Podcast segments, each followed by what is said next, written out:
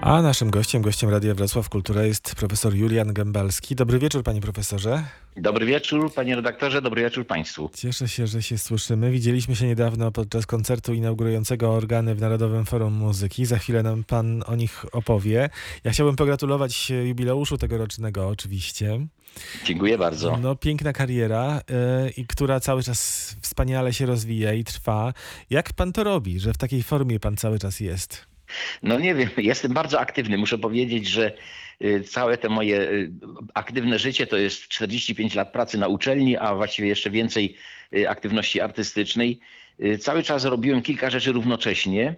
Także można by powiedzieć tak, że nie, nie traciłem czasu na jakieś rzeczy zbędne, chociaż też dostrzegałem to, co jest wokół mnie pięknego, bo kocham przyrodę, kocham zabytki, ale y, muzyka była zawsze dla mnie tą pasją i czuję, że powołaniem także, dlatego się angażowałem w to y, zawsze całym sercem.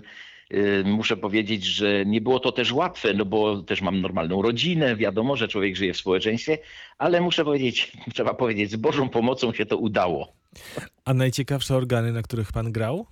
Oj, było ich bardzo wiele. To i katedra Notre Dame w Paryżu, y, to organy Couperenów w Paryżu także, ale organy, na których w kościele, gdzie Bach grał w Köthen, y, organy w Naumburgu, gdzie także Bach był organistą, y, organy skandynawskie, także organy katedry świętego Patryka w Nowym Jorku. Bardzo wiele instrumentów historycznych. No, ostatnie przeżycie sprzed bodaj dwóch lat to są organy w Sankt Petronio w Bolonii, na których grał wielki Girolamo Frescobaldi. To są przeżycia, kiedy dotykamy miejsc y, uświęconych przez wielkich ludzi, a więc Bacha, Cezara Franka i tam Frescobaldiego. Tych instrumentów jest bardzo dużo przy tej ilości koncertów i moich też takich zainteresowaniach badawczych, bo ja przecież też jeżdżę i badam instrumenty. To są wielkie, wielkie przeżycia, które mnie po prostu budują. A te organy w Narodowym Forum Muzyki jakie są? Muszę powiedzieć, że tylko pogratulować. To jest instrument bardzo wysokiej klasy. Y, Kleissa instrumenty znam oczywiście z moich koncertów w Niemczech. Także inaugurowałem organy Filharmonii Krakowskiej przed wielu laty. I Kleis ma swoją estetykę, ma y, swój styl, y, swoją perfekcję.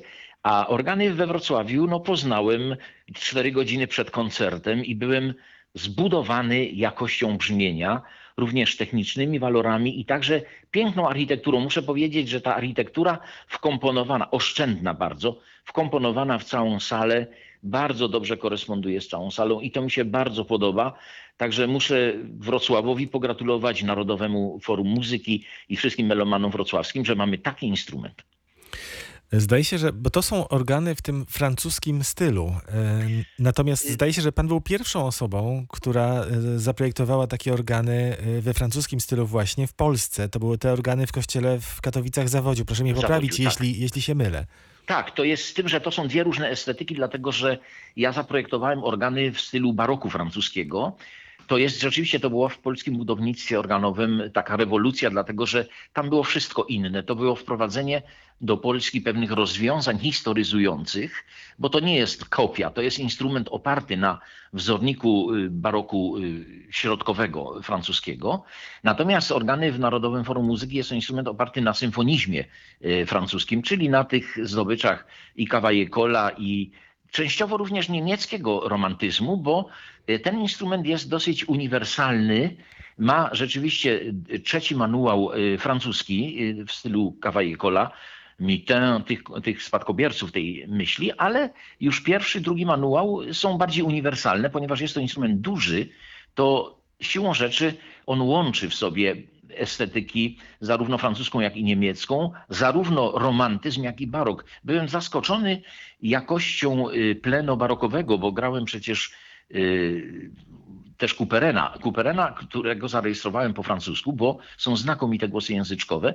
Natomiast później w czasie improwizacji i zresztą w czasie ćwiczenia też przebadałem sobie różne zestawy brzmieniowe i muszę powiedzieć, że y, brzmienie niemieckiego baroku, czyli do muzyki Bacha, jest również bardzo satysfakcjonujące i dlatego też zaproponowałem na koncert, który będę miał, duży utwór Bacha, żeby pokazać tę stronę tego instrumentu. Ten koncert już w listopadzie.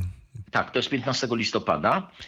I tam właśnie pokażę troszkę inną muzykę, francuski romantyzm, niemiecki barok i improwizację w różnych stylach, które pokażą też uniwersalizm tego instrumentu.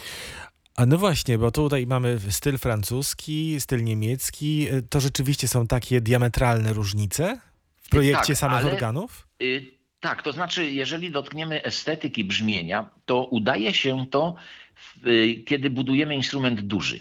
Dlatego, że y, ja jestem zwolennikiem takiego określenia stylistycznego jednoznacznego, jeżeli instrument jest mniejszy. Y, W zasadzie y, dzisiaj nie jest już y, znana taka estetyka uniwersalna, to, jaką wyznawano na przykład w latach 50., 60., że organy są do wszystkiego. Są do wszystkiego, jeżeli są duże bo to można bardzo dobrze zaprojektować również od strony technicznej.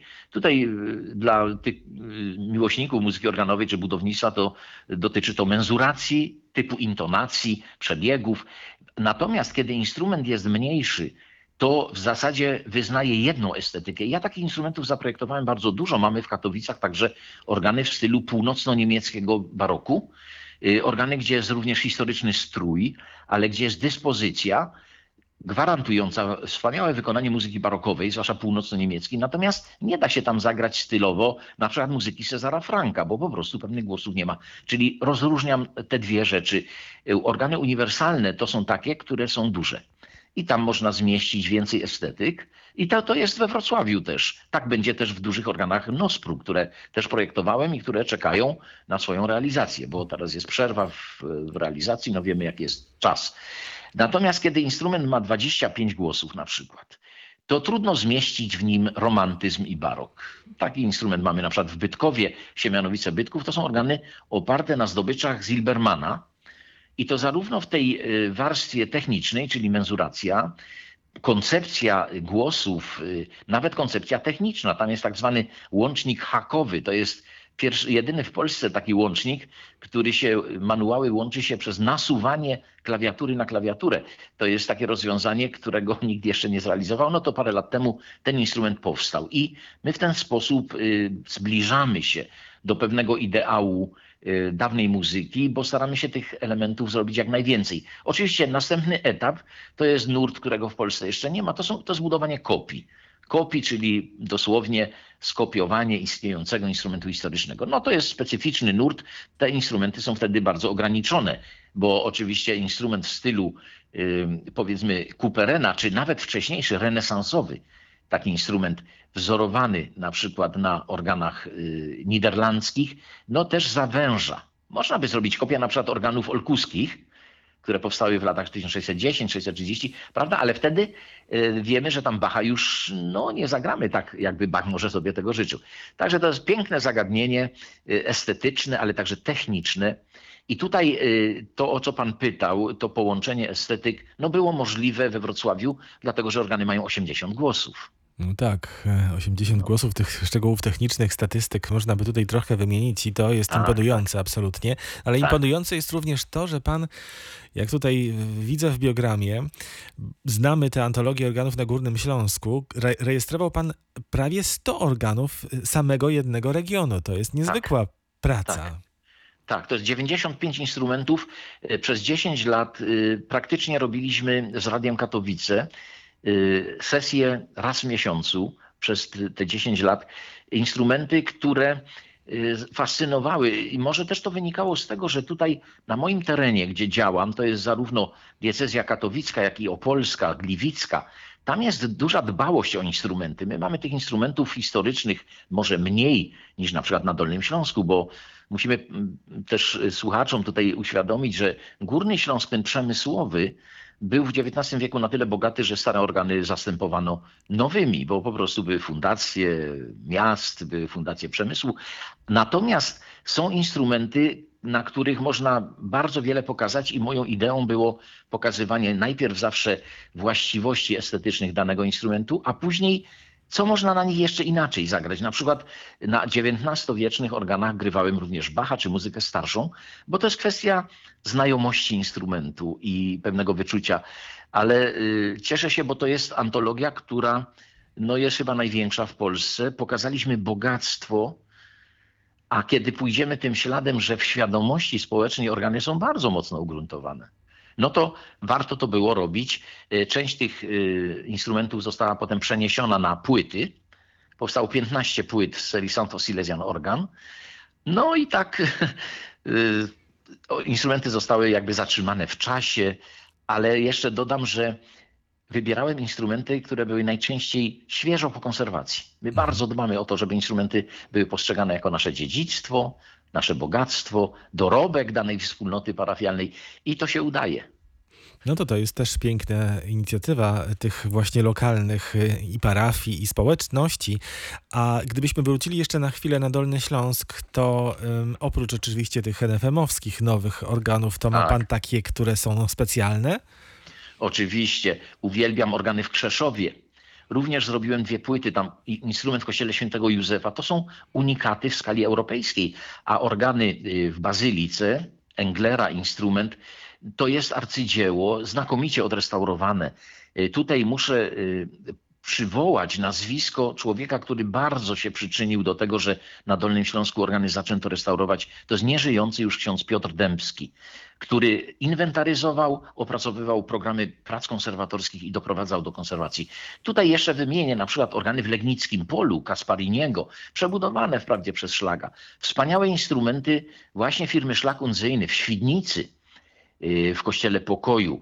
Y, Mógłbym wymieniać bardzo dużo tych, które zostały i które zostały odrestaurowane. Legnica, na przykład Legnica, organy w zabytkowej szafie y, Menzla, ale wewnątrz instrument, y, który y, zbudowała firma Weigle ze Stuttgartu w 1905 bodajże roku. No wspaniały instrument symfoniczny, w barokowej szafie w gotyckim kościele. To jest cała historia organów, to łączenie stylistyk, prawda? Są też małe instrumenty, y, które zachwycają, ale niestety na Dolnym Śląsku jest jeszcze dużo do zrobienia. Jest dużo instrumentów, które nie doczekały się konserwacji. No ale myślę, że świadomość jest już taka, że coraz więcej tych instrumentów jest restaurowanych. No, aby tak było. No, w, następnym roku podobno mamy mieć debiut tych organów. E, Nie wiem, co to będzie. Czy to będzie kopia, czy to będzie rekonstru- rekonstrukcja tych organów w, Kościele Świętej. Elżbiety. Tak. Tak, no to muszę powiedzieć, że byłem w to zaangażowany bardzo długo w tej fundacji y, pana Bogdana Tabisza i parafii y, wojskowej, y, która długo przygotowywała y, prace konserwatorskie i muszę, y, no cieszę się z jednego, że udało się przekonać, że trzeba odtworzyć organy Englera. Bo jak wiemy, w 1941 roku, troszkę dłużej potem, przez parę lat, te organy przebudowała firma Sauer. I jak spłonęły, to właściwie spłonął wspaniały prospekt Englera, ale już przebudowany przez firmę Szlak tam nie było pozytywów, odtworzone pozytywy przez Zauera, powiększone, organy zuniwersalizowane brzmieniowo i to wszystko spłonęło. Ponieważ, no trzeba tu przyznać, Niemcy byli bardzo dokładni. W Marburgu odkryto całą dokumentację tego instrumentu i udało się opracować koncepcję stworzenia kopii instrumentu Englera. Ja jestem bardzo ciekawy, jaka, jaki będzie ten instrument. Też firma Kleist to robi bardzo dobrze. Tam były długie perturbacje, bo to nie jest łatwe y, założenie i łatwa realizacja. Natomiast cieszę się, że nie włożono do tej szafy nowoczesnego instrumentu, czy wręcz nie postawiono nowoczesnego instrumentu. Wrocław ma bardzo dużo nowych kościołów i ja wtedy argumentowałem, budujcie sobie nowe instrumenty w nowych kościołach. Tu jest szansa dla, dla Wrocławia, dla Polski, dla Europy. Taki instrument. I dawałem przykłady takich realizacji, których kilka w Europie jest. Między innymi to są kopie instrumentu Schnittgera w Göteborgu, Potem to jest kopia instrumentu Zilbermana w Lyonie. Y, W kilku y, miast, miastach europejskich są tego typu realizacje i myślę, że Wrocław będzie miał kolejny y, powód do chwały, kiedy te organy powstaną. Ja już się cieszę, że kiedyś usłyszymy ten instrument i zbliżymy się do tego ideału, który y, Engler stworzył w okresie baroku. Nie wiem, czy słuchacze nasi też wiedzą, że Wrocław w XVIII wieku należał do centrów budownictwa europejskiego obok Saksonii i obok północnych Niemiec. To, było jedno z, to był jeden z ośrodków, gdzie powstawały wspaniałe instrumenty. No niestety wojna je zniszczyła. Y, Niektórzy organistrzowie wcześniejsi też je zniszczyli. Tutaj wspomnę Boże Ciało, organy Menzla, y, Matka Boska na Piasku, także organy Menzla, ale były instrumenty Kaspariniego y, u Bernardynów. No to wszystko przestało istnieć. Na szczęście dzisiaj jest świadomość tego, że to były skarby i przykład rekonstrukcji instrumentu u świętej Elżbiety no, pokazuje, że doznamy czegoś nadzwyczajnego. To czekamy, czekamy też na profesora Gębalskiego, który zagra na tych organach Englera w świętej Elżbiecie. A tymczasem słuchamy pańskiej improwizacji na temat Bacha, a za chwilę wrócimy do rozmowy i trochę też e, porozmawiamy o tym, skąd się u pana wzięła ta pasja u młodego chłopaka, e, żeby właśnie wybrać organy, a nie inny instrument. Dobrze.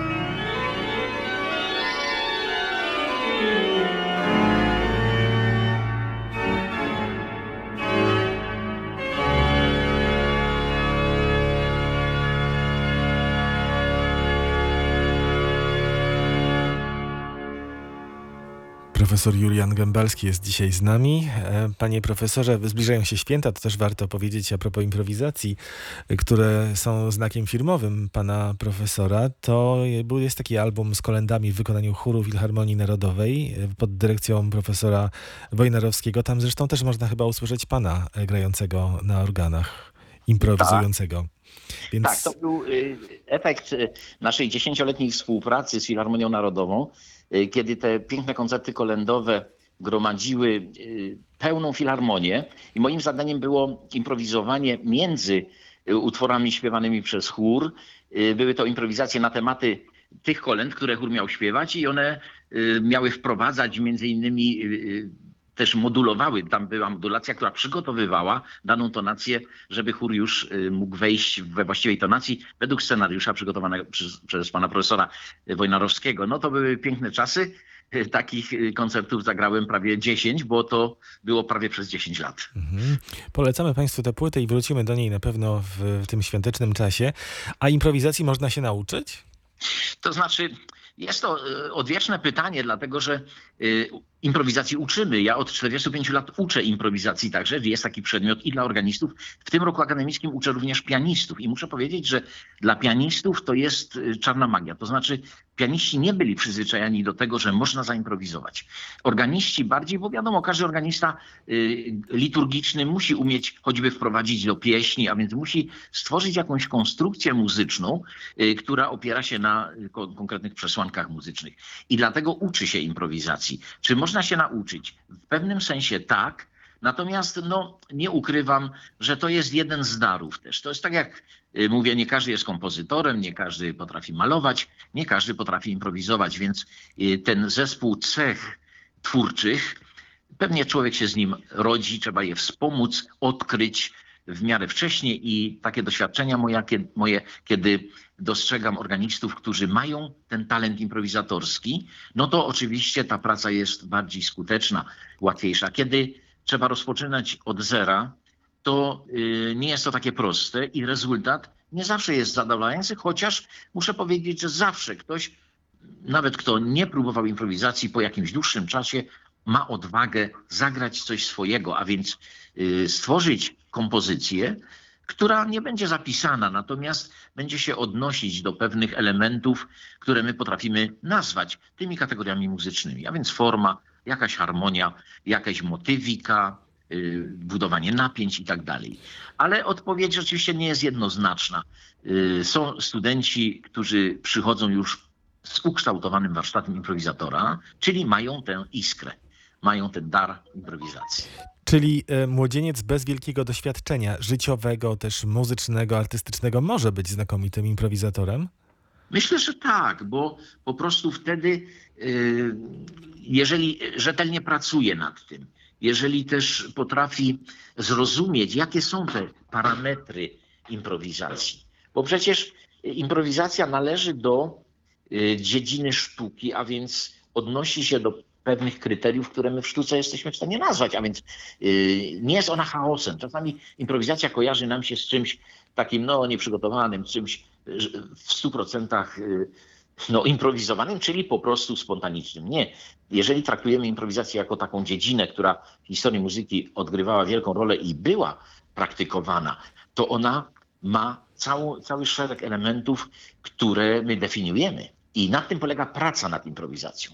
Ja teraz przygotowuję, ponieważ no, mamy pandemię, uczymy na odległość, piszę ćwiczenia. Piszę ćwiczenia dla studentów. Y, teraz ostatnio na kontrapunkt. Melodia chorału, dorabiamy do tego linię basową w kontrapunkcie 1, 2, 1 do 4, 1 do 3. I to są kategorie wymierzalne, prawda? I student sobie ćwiczy. Lepiej lub gorzej mu to wychodzi, ale z czasem zobaczy, że on szybko myśli harmonicznie, potrafi selekcjonować elementy i dochodzi do tego, że tworzą ładne utworki, małe. A potem oczywiście czwarty semestr to jest już improwizacja swobodna, gdzie nie jest taka ścisła harmonia potrzebna, natomiast jest potrzebna y, konstrukcja, jest potrzebne y, budowanie napięć, budowanie formy. Nawet jeżeli by to była forma oparta na strukturach klasterowych, czy nawet jakichś bardzo swobodnych. Ale to także jest świadome konstruowanie y, muzyki. A co młodego Juliana Gębalskiego popchnęło właśnie w kierunku organów? Myślę, że to była y, Determinacja y, od początku, dlatego że w naszej rodzinie wszystkich uczono gry na fortepianie. Ja miałem 5 lat, jak rozpocząłem. Moje rodzeństwo także się uczyło, rodzice też grali, choć nie byli zawodowcami. Czyli miłość do muzyki i ta potrzeba, potrzeba serca muzykowania. I później oczywiście fascynacja organami, no gdzie? W kościele. Kiedy widziałem w Siemianowicach w naszej parafii wspaniały organista, przedwojenny organista, który znakomicie po mszy zawsze coś grał, to zaczęło wciągać. I ja zacząłem się już tak profesjonalnie uczyć na organach w wieku 14 lat u organisty katedralnego w Katowicach, gdzie, gdzie w międzyczasie się przeprowadziliśmy. To był również wybitny muzyk, uczeń Bolesława Szabelskiego przed wojną, Stanisław Kopernok się nazywał. I on mnie zapalił do tego też. Miałem już później swój klucz i jako chłopak mogłem ćwiczyć. Oczywiście miałem klucz także do wnętrza organów, a więc wchodziłem do środka. To mnie też fascynowało, dlatego poznałem również organy od strony konstrukcyjnej. To jeszcze jedno pytanie takie z tych podstawowych, ale mnie bardzo e, intrygujących. E, Czy ktoś niewierzący, bo organy kojarzą się z muzyką sakralną przede wszystkim, czy ktoś niewierzący może być dobrym organistą? Trudno jednoznacznie na ten temat się wypowiedzieć, dlatego że no, znam takich organistów, którzy gdzieś tam w Skandynawii, e, jeden z moich kolegów dawnych ze studiów we Francji, mówi, że on taki jest, e, taki chrześcijanin, że tam go ochrzcili, potem tam do jakiejś konfirmacji poszedł i potem koniec, ale tak właściwie to on, on tak, e, no przynajmniej miał kłopoty. Czy był dobrym organistą? Dobrze interpretował literaturę, ale improwizować nie umiał. Mhm. Ja myślę, że muzyka y, organowa na pewno przenosi nas w jakiś obszar sakrum. Przez swoją strukturę, przez to też, że ona rozgrywa się w przestrzeni sakrum.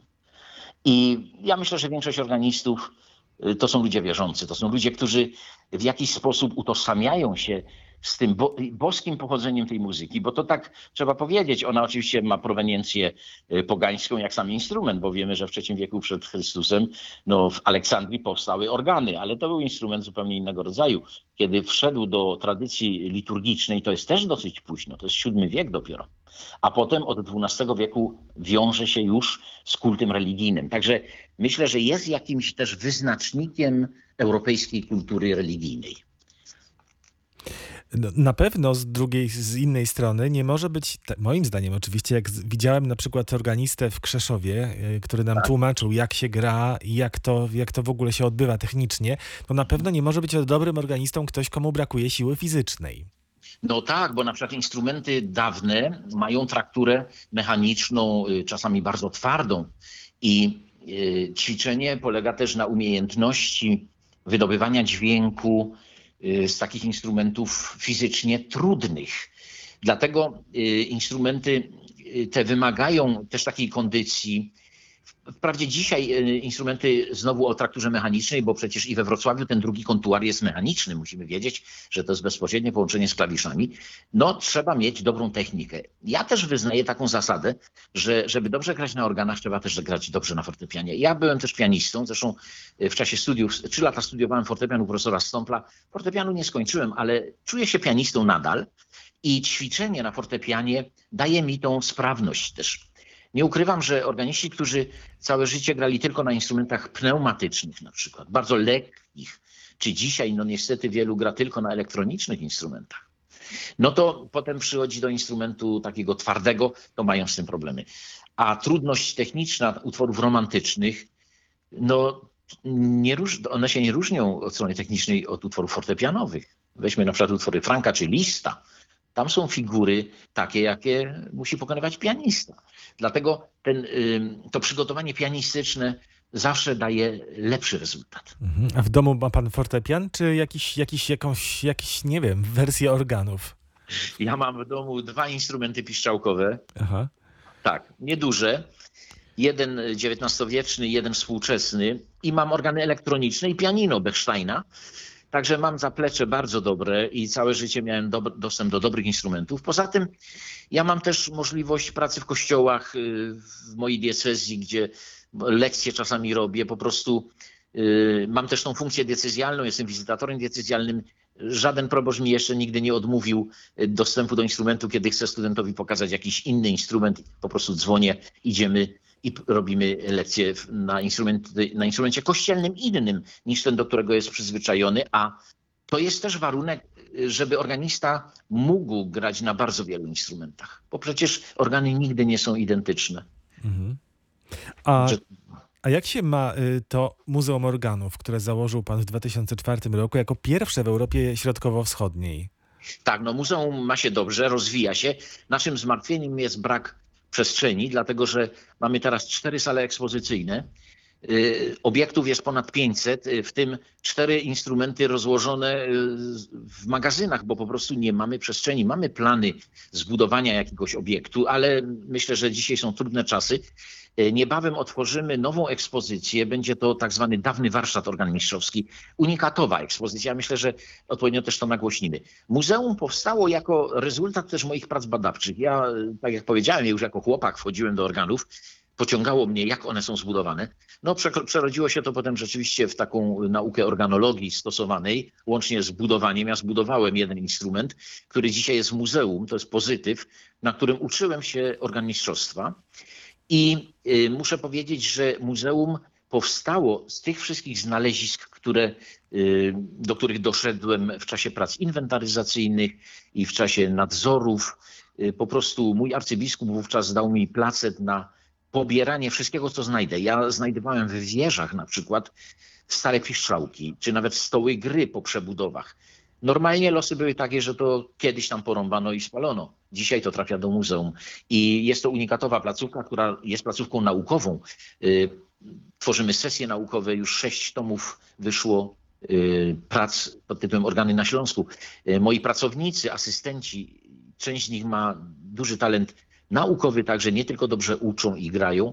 No jest to dyscyplina, tak jak powiedziałem wcześniej, bardzo ważna w kulturze, ona w świadomości społecznej jest. Organy, muzyka organowa jest moim zdaniem bardziej osadzona w świadomości społecznej niż na przykład muzyka kameralna. Y, Kiedyś taki test zrobiłem na ulicy, pytałem ludzi, czy wie pan co to jest obój?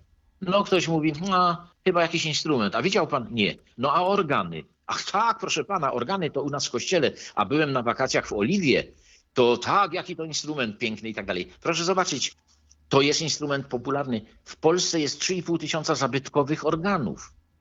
To jest nieprawdopodobne. Mhm. Jakie to jest ważne w kulturze, w kulturze naszego narodu. Także y, to muzeum y, też y, służy temu, tej refleksji naukowej, bo my, na przykład jeden z moich asystentów już też opublikował na przykład artykuł Stoły gry w zbiorach Muzeum Organów Śląskich, bo mamy tych stołów gry kilku firm śląskich, chyba sześć czy siedem. Każdy ma inne opracowanie techniczne, inny, inne rozwiązania. To są wspaniałe rzeczy, które no, służą. Teraz niestety mamy zamknięte muzeum, no bo jest epidemia, ale rocznie około 2,5 tysiąca ludzi przychodzi do muzeum. No to jest piękny y, a propos y, wynik. y, A propos tego przychodzenia, to też myślę, że potwierdzi pan, że warto wejść do tych organów, bo my na ogół widzimy taki, taką fasadę i, i widzimy ten stół właśnie do gry, natomiast Tak, tak. klawiatury i tak dalej, pedały i to widzimy właściwie tylko te powierzchnię, ten pierwszy etap, pierwszy element, a jak się wejdzie w y, sam instrument, w Narodowym Forum Muzyki będzie taka możliwość zwiedzić te organy, kiedy ta pandemia troszeczkę zelży czy minie, to okazuje się, że to jest cały świat. Tak, tak. I to jest fascynujące dla ludzi, którzy się interesują. I mam takie y, też y, doświadczenia, że nadzorując konserwację zabytkowego instrumentu, teraz niedawno, dwa lata temu ukończyliśmy taki XVIII-wieczny instrument y, niedaleko Gliwic. I trwało to, bo trwało, bo instrument był bardzo zniszczony przez korniki w ogóle pleśń i tak dalej. Stwierdziłem, że trzeba pokazać parafianom wnętrze organów i zrobiłem dokumentację, którą robię zawsze przy pracach konserwatorskich. Zrobiliśmy wystawę i racja była taka, to myśmy nie wiedzieli, że tam w środku jest tak dużo piszczałek. Mhm. No bo nikt nigdy w organach w środku nie był.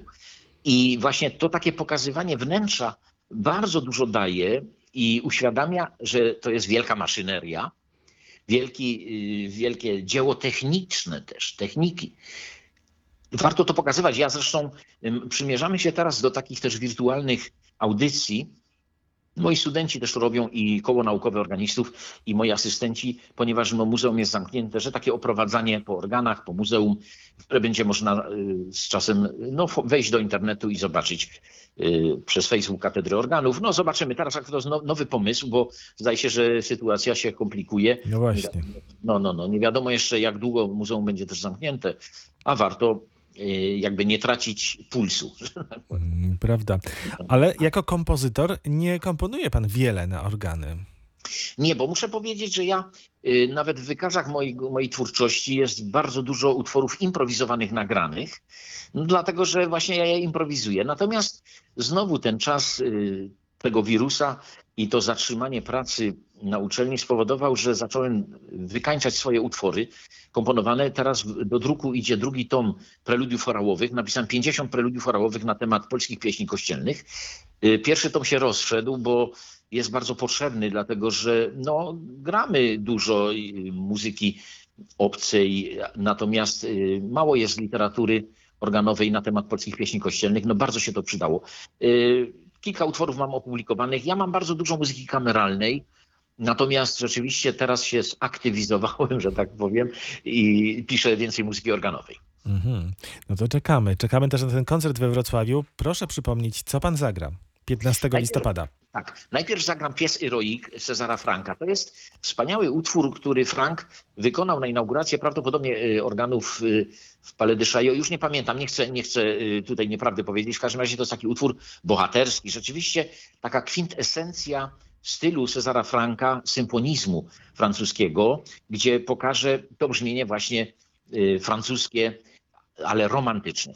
A później zagram największy y, największą transkrypcję Bacha, którą on zrobił, opierając się na koncercie Vivaldiego skrzypcowym. To jest koncerto C-dur, zwane Grand, Grand Mogul, to się tak nazywa. Y, To jest trzyczęściowy utwór, który ma także taką czwartą część solowej kadencji. To utwór bardzo, bardzo mm, y, taki mm, wirtuozowski, ale równocześnie ze środkową częścią dramatyczną, y, pokazującą te wpływy e, opery też, dlatego że to jest właściwie wielki recytatyw, e, przepiękna muzyka, uduchowiona, natomiast części skrajne, typowe, jak u Vivaldiego, dużo ruchu, dużo figuracji. I to będzie no, e, drugi punkt. Trzecim punktem będzie partita, a więc cykl wariacyjny. Jeszcze nie wiem na jaki temat. Prawdopodobnie pokażę wariacje w stylu Bacha, żeby pokazać właśnie tę warstwę kolorystyczną, y, y, barokową, bo tam jest bardzo dużo i solowych głosów, i w wariacjach najłatwiej to pokazać. Później będzie mała przerwa i dostanę tematy, tak się umówiłem, że te tematy y, będą przynoszone, to znaczy może nawet przed koncertem, tematy najlepiej napisane, y, bo czasami ktoś z moich doświadczeń wynika, ktoś przychodzi i mówi, proszę mi zagrać na ten temat i mi gwizdże jakąś piosenkę, której ja nie znam. No więc uzgodniłem, że mają to być tematy napisane nutami lub też no, coś popularnego, bo jak ktoś powie szła dzieweczka do laseczka, to ja wiem, co to za piosenka, ale no, będę wybierał oczywiście, bo koncert też ma ograniczone y, możliwości czasowe, prawda? A często jest tak, że tych tematów jest bardzo dużo. Ja y, gr- grywając w paru filharmoniach dawniej, to otrzymywałem tych tematów całe stosy, y, bo filharmonie się przygotowywały w ten sposób, że na przykład w programie drukowały pięciolinie, no i w przerwie zbierano te tematy. Potem oczywiście wybieram te, które są ciekawe do opracowania. No zobaczymy, jakie będą te tematy. No to czekamy. Myślę, że pan również czeka na kolejny kontakt z organami wrocławskimi. Tak. Lubi pan Wrocław, Wrocławia, Wrocław lubi pana. E, Rafał Augustyn przecież e, płyta subiowe, także tam Tak, e, gra pan. E, Bardzo dziękuję za to spotkanie, panie profesorze. Mam nadzieję, że do rychłego zobaczenia. Życzymy Dziękuję. zdrowia Dziękuję i słuchamy jeszcze jednej improwizacji bachowskiej Juliana Gębalskiego. Dziękuję i serdecznie. do usłyszenia we Wrocławiu. Do Dziękuję. usłyszenia.